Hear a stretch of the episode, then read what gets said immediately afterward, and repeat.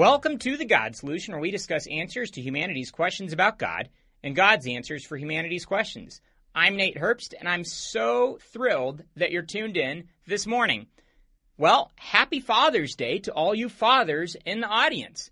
We're going to get to the second of three parts of our interview with Dr. Gary Habermas about near death experiences in just a moment. But before we get to that interview, I'd like to start the show by recognizing you fathers and by talking a bit about Father's Day. But even before we get to that, I wanted to say happy birthday to the most beautiful little four year old I know, Kara. Kara, I love you so much. You're the joy of my life. You and your sister Eliana and your brother Micah make me so happy. Happy birthday, sweet, beautiful Kara. I love you so much. Well, happy Father's Day again to all you fathers that are in the audience listening this morning. I love the fact that God has blessed me with being a father. My precious kids, Eliana, Kara, and Micah, are the greatest joy of my life. My wife, Erin, who has partnered with me in raising these kids up, is an incredible, incredible gift from God. And I thank all of you in my family this day that we celebrate Father's Day. And I thank you, Dad, Russ, Grandpa, Roger, Dwight, John, Ray, Ed Daly, Tom Ray, Chuck Perry, Mark Miniciello, Scott Stanek, Norm Schultz, and even Dale Marks recently, who have been father figures in my life in different capacities. Fathers are so important, yet our society so often just glosses over the importance of fathers. In fact, if you look at TV shows today or if you watch movies, fathers are usually portrayed as doofuses. And this is crazy. Fathers are so critically important. Just like the family is the bedrock of our society, whether society admits it or not, fathers are the bedrock of the family. And this is as true now as it's ever been in history. It might not be the most politically correct thing to state, but it's true, and it's not just true from a philosophical standpoint, but from an empirical one as well. The statistics show that most youth suicides that most child runaways, that most rapists motivated by displaced anger, that most children with behavioral disorders, that most youths in prison, that most teenage girls that get pregnant, that all those societal problems derive mostly, and I mean the statistics are crazy, like 80 to 90% and above, mostly from fatherless homes. If that doesn't tell you how important a father is in the family, I don't know what will.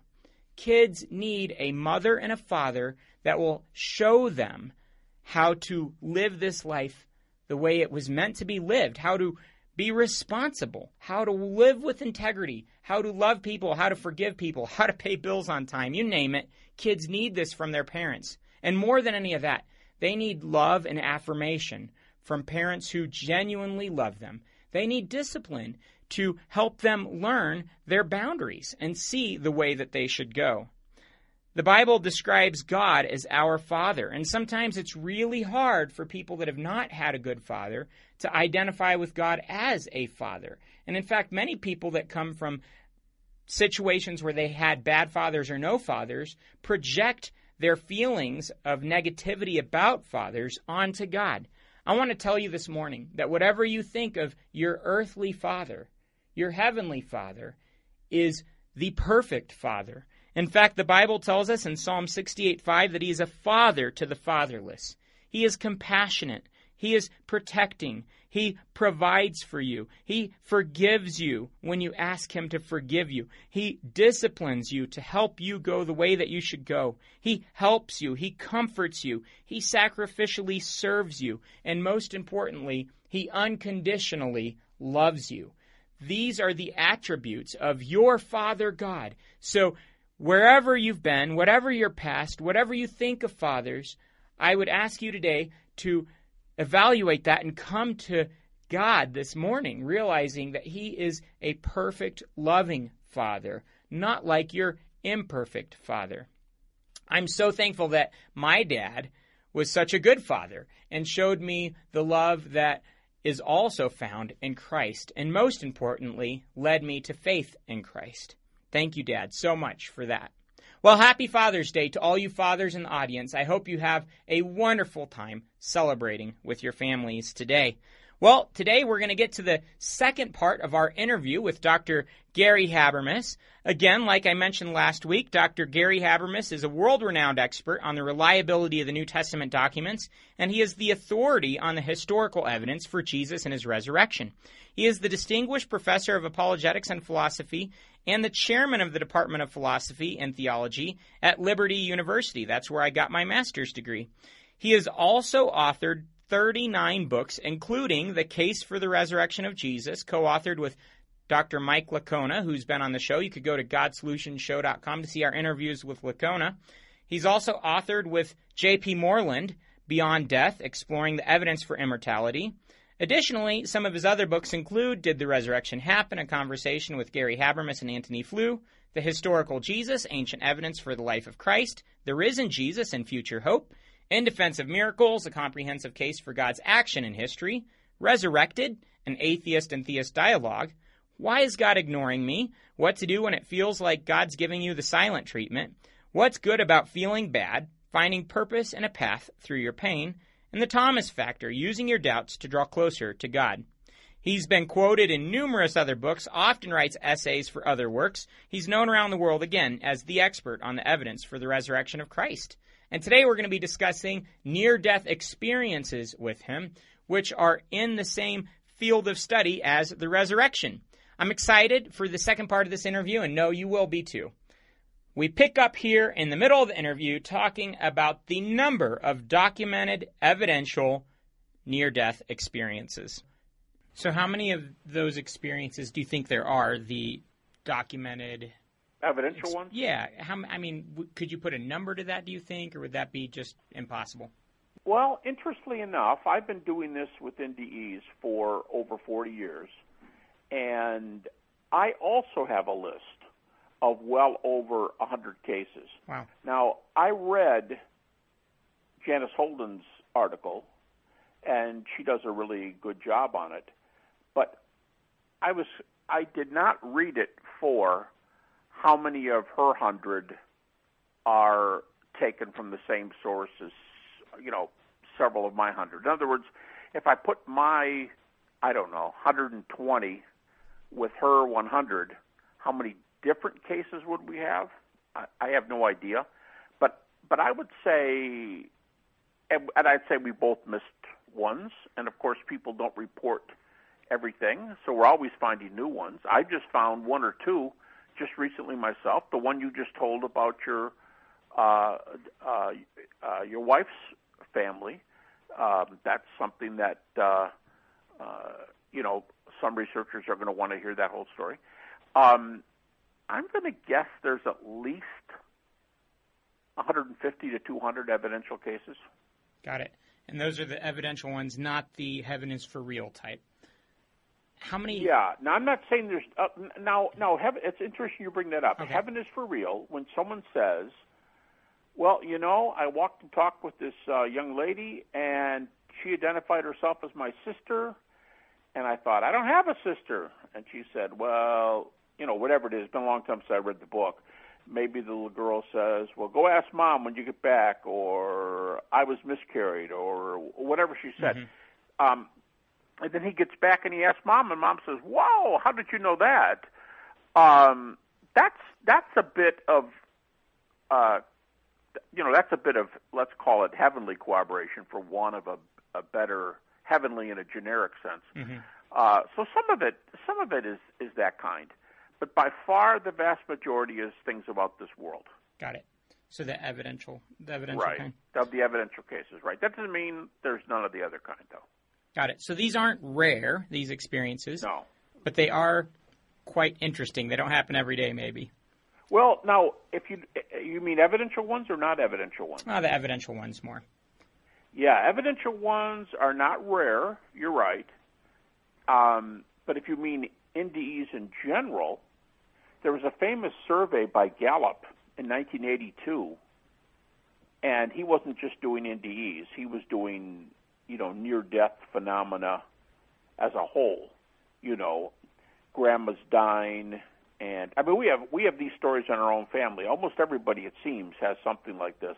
But Grandma's dying, and she says, "Well, it must be my time to go because there are two creatures dressed in white sitting at the bottom of my bed, and I can only take that to mean I'm leaving, and nobody else sees them."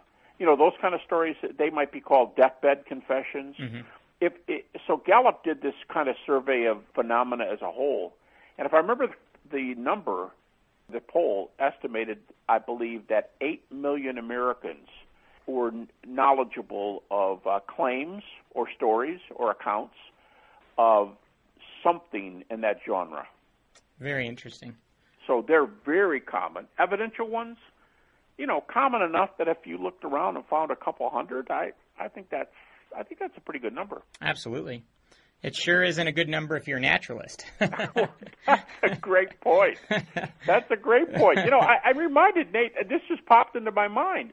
I'm reminded of C.S. Lewis's famous comment in Mere Christianity, where he says, "Now that I'm a Christian, yeah. there there are days when I have questions. I mean, I wonder how do I solve this or that? And and you know, I mean, I teach graduate school, I teach PhD level. I hear those questions 24/7 from students. But Lewis goes on to say, I can really recall, and remember, he was in his early 30s when he was an atheist and a professor at Oxford as an atheist. He said, it, But I know, too, that when I was an atheist, there were some days when Christianity looked terribly probable. Yeah. Which, which raises the question, to, to take your point, how would you feel if you've been telling everybody, I'm a naturalist, there's nothing, I don't care what anybody tells you, nothing after death, nothing after death. And you start feeling, you start hearing one evidential case after another after another, and then some of the people who are doing the talking are saying, dude, you better get your life right because, uh, you know, a judgment's coming. And occasionally you hear a near death experience with a hell theme, and, uh, you know, you start going, oh, no, I don't think I really want to hear this. I, I think it's difficult. I think you're right. Yeah, absolutely. It would, it would definitely create a little bit of panic, I think, if somebody was willing to engage with the evidence. So yeah, uh, what what scholars today would call cognitive dissonance that that creates a little something that goes against your deepest beliefs. Yes, absolutely. So what about the claim that NDEs, I guess from the naturalist, are just hallucinations, a result of oxygen deprivation, or uh, just the brain fading out and giving you something good on its way out, like you mentioned before? Yeah, yeah. Because in that case, it would be some of the chemicals that each of us have on our our own brains, they would say, well, the dying it's called the dying brain hypothesis that that they dump chemicals in your brain, and maybe it's the last stand, you know, for the brain to convince you that uh, whatever. Um, the problem with every single one of those theories, and I mean, I could add others. You could, you could even say these people are lying. I mean, you can say anything. But the uh, NDEs have a really interesting boundary that allows you to handle these naturalistic theories. They have something that almost any other theory about a spiritual realm does not have at its disposal. And that is this that all the attempts to explain away NDEs are, I mean, they're almost always subjective. It's like, well, that's your dying brain. That happens inside your head. Yes, everybody, you know, a lot of people talk about going down tunnels and seeing lights, but what's that? That's their subjective brain. And the reason many of you, let's just pick any old number, umpteen percent, see tunnels and lights, well, I mean, come on, you're all human beings. And, and they would probably add, I'm sure, we were all evolved, our brains all came like this. This would be a natural hypothesis naturalistic hypothesis. We all got here by the same method, out of the slime and everything else. And so I'm not surprised if we all have dying brains or we all have oxygen deprivation. Or, all right, they all fail on this thesis. Then what in the world am I watching something that happened two floors away in the hospital or out in the parking lot when there were no windows in my room or at my home where my family was, and I was tied down, quote unquote, in the hospital to machines. Uh, these subjective theories of of oxygen uh, deprivation, et cetera, et cetera, or even the lying things. When the guy comes back and says, uh, you know, what was Dad doing upstairs in the waiting room? Um, how do you explain that? How Absolutely. do you explain objective data with subjective theories? That's the main issue with any of the comebacks against the uh, NDEs. So these comebacks are subjective, they're not dealing with the objective data. And they have really minimal explanatory scope, it seems to me, and I'm not even very familiar with this topic. They can't even come close to explaining all the different NDE types of experiences out there, it seems. Like, Evid- evidenced experiences. Exactly. Yeah, I mean, they don't have to. I would be on the naturalist side in this regard. They don't have to explain the tunnel and the light and all that because they might be right that that's common brain chemistry that we all have. But when someone reports, I'm just making this up, right? This isn't one of the cases, but if somebody reports, uh, hey, did you hear those sirens? There was a car, there was an accident out there, and I don't know what that silly driver in the blue car was doing, but he blah da da da da da. Well, and there's no there's no windows in the room where this resuscitation has taken place, and nobody inside. Somebody maybe heard a siren, but nobody knows what's going on, and you know it when you come to and you report it. I mean, what's oxygen deprivation got to do with that? Absolutely. What's lying got to do with that? What's what's the dying brain hypothesis got to do with that? What is well, I saw you taking drugs last week, and I know that you're tripping. You know, what does that have to do with it? Um, you know, if you can report objective data, I during that state, especially when the person, as we said earlier, like cardiac arrest, where they have measurably, um, you know, no recorded uh, brain or heart either. Uh, I think that's a very powerful argument against naturalism. I'd be very uncomfortable if I were a naturalist. Absolutely. If you're just tuning in, you're listening to The God Solution on KDUR, 91.9 and 93.9 FM in Durango, and KDUR.org online. You could also get our previous shows at GodSolutionShow.com. Thanks for listening.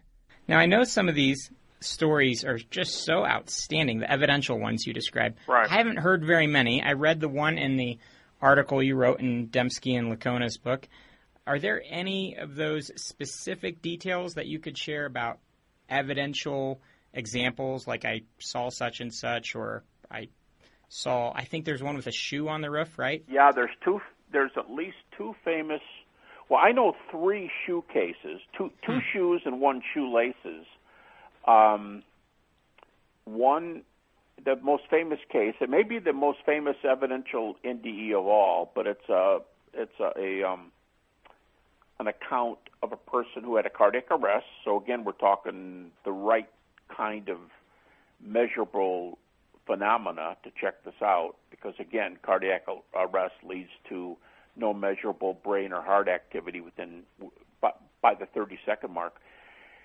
And the person reported being up above their body and and and going through a couple floors of the hospital and reported a large blue male tennis shoe up on top of the hospital across the other side of the hospital up on the roof. Now that was in Seattle.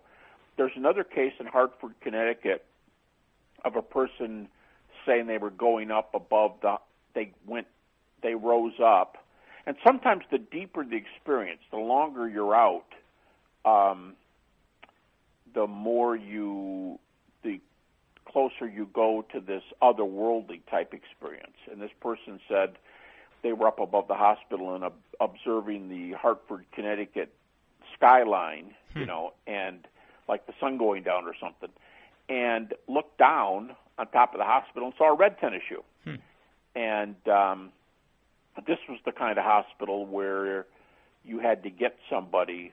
You couldn't just look out a window. You had to get somebody and go up on the the roof. You know, like um, somebody who would go up there if there were roofing problems or something. And they found the red tennis shoe.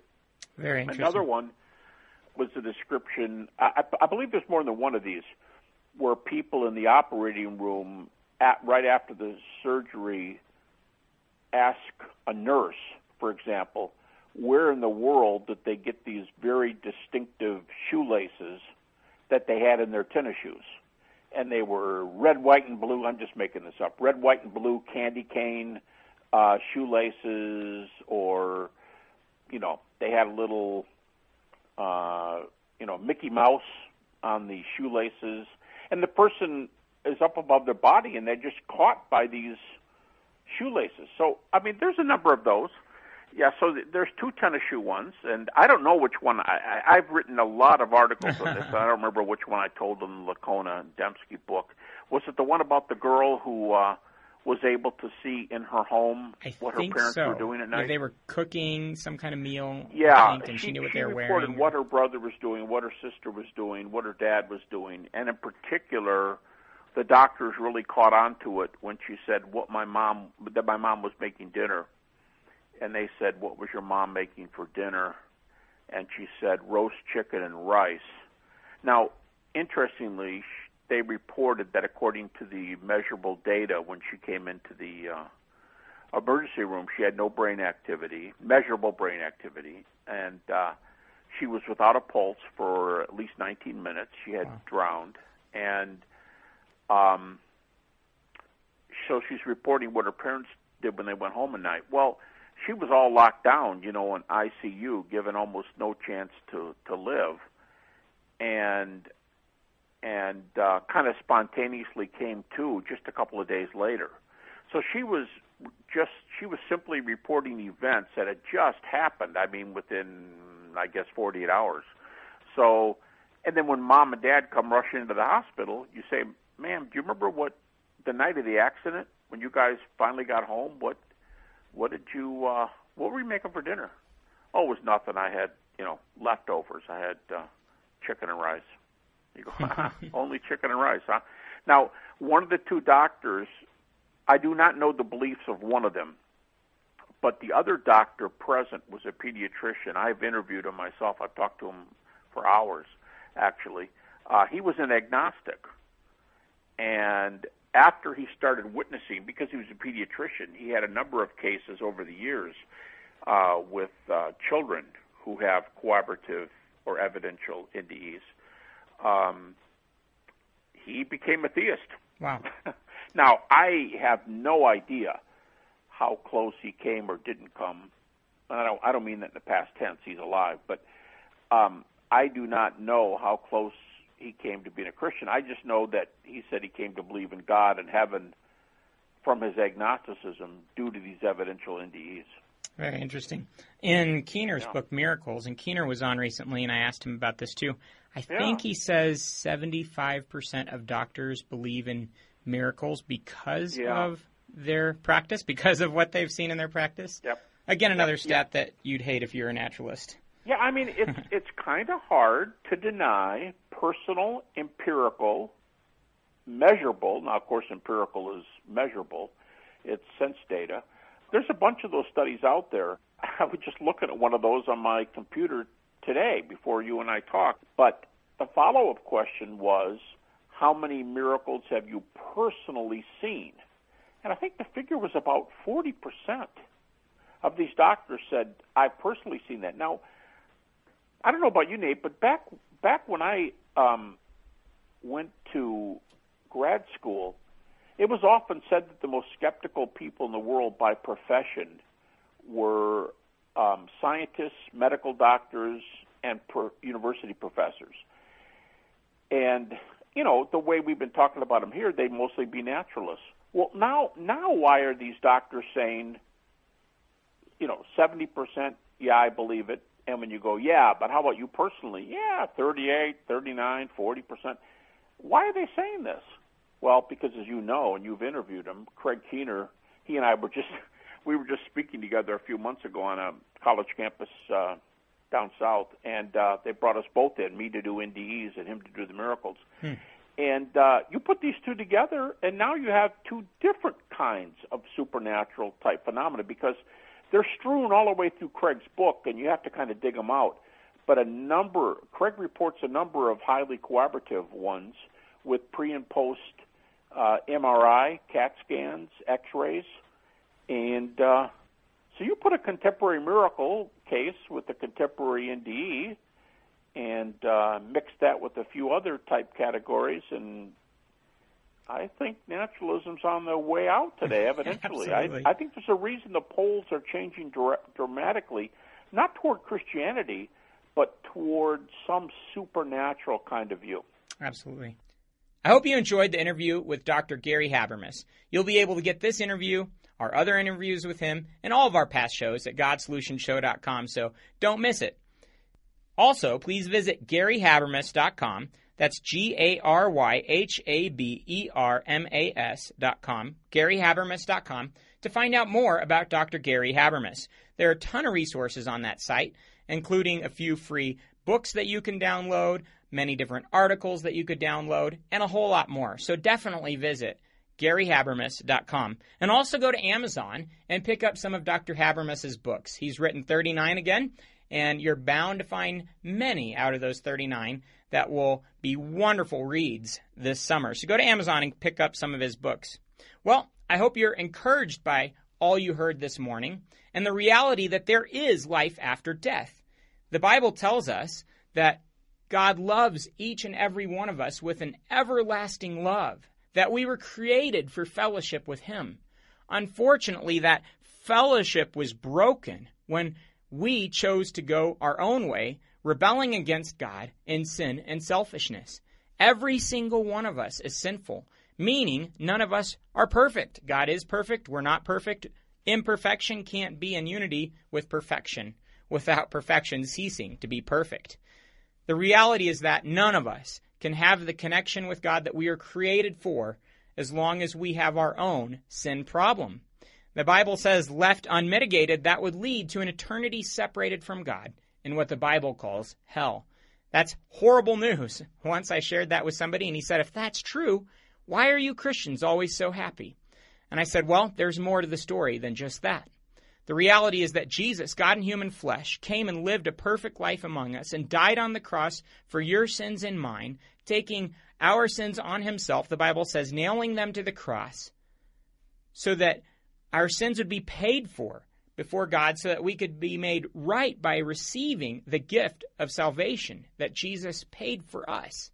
The Bible says anyone that comes to him putting their faith in him will be forgiven and adopted into his family and given an eternity with him in heaven and a life of meaning, purpose, and abundance here on this planet.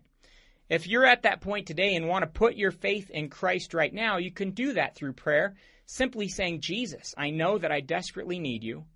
I ask you to come into my life, to be my Savior and my Lord, to forgive me for my sins. I trust that you died on the cross for me and that you rose again to give me new life. Thank you, Jesus, for coming into my life today, for adopting me as your child. The Bible says if you took that step of faith this morning, putting your faith and trust in Him through prayer, you've been adopted into His family, and you can look forward to an eternity with Him in heaven and a life of meaning and purpose here on this planet. I trust that if you haven't yet taken that step, that you will. Go to GodSolutionShow.com to find a list of local churches that you could visit even this morning and to leave comments about the show and what you think about the show and what you'd like to see changed here on the show. Any comments that you have would be much appreciated. I'm so glad that you listen, and I hope that you'll tune in next week for the last part of our interview with Dr. Gary Habermas. Like I always say, an open mind, honest heart, humble disposition, and diligent search always lead to Jesus. And that's my hope that if you haven't yet found him, you'll find him today. Thank you so much for listening. Have a wonderful Sunday afternoon. And again, happy Father's Day to you fathers, and happy birthday, sweet Kara. I love you so much. Have a great Sunday afternoon.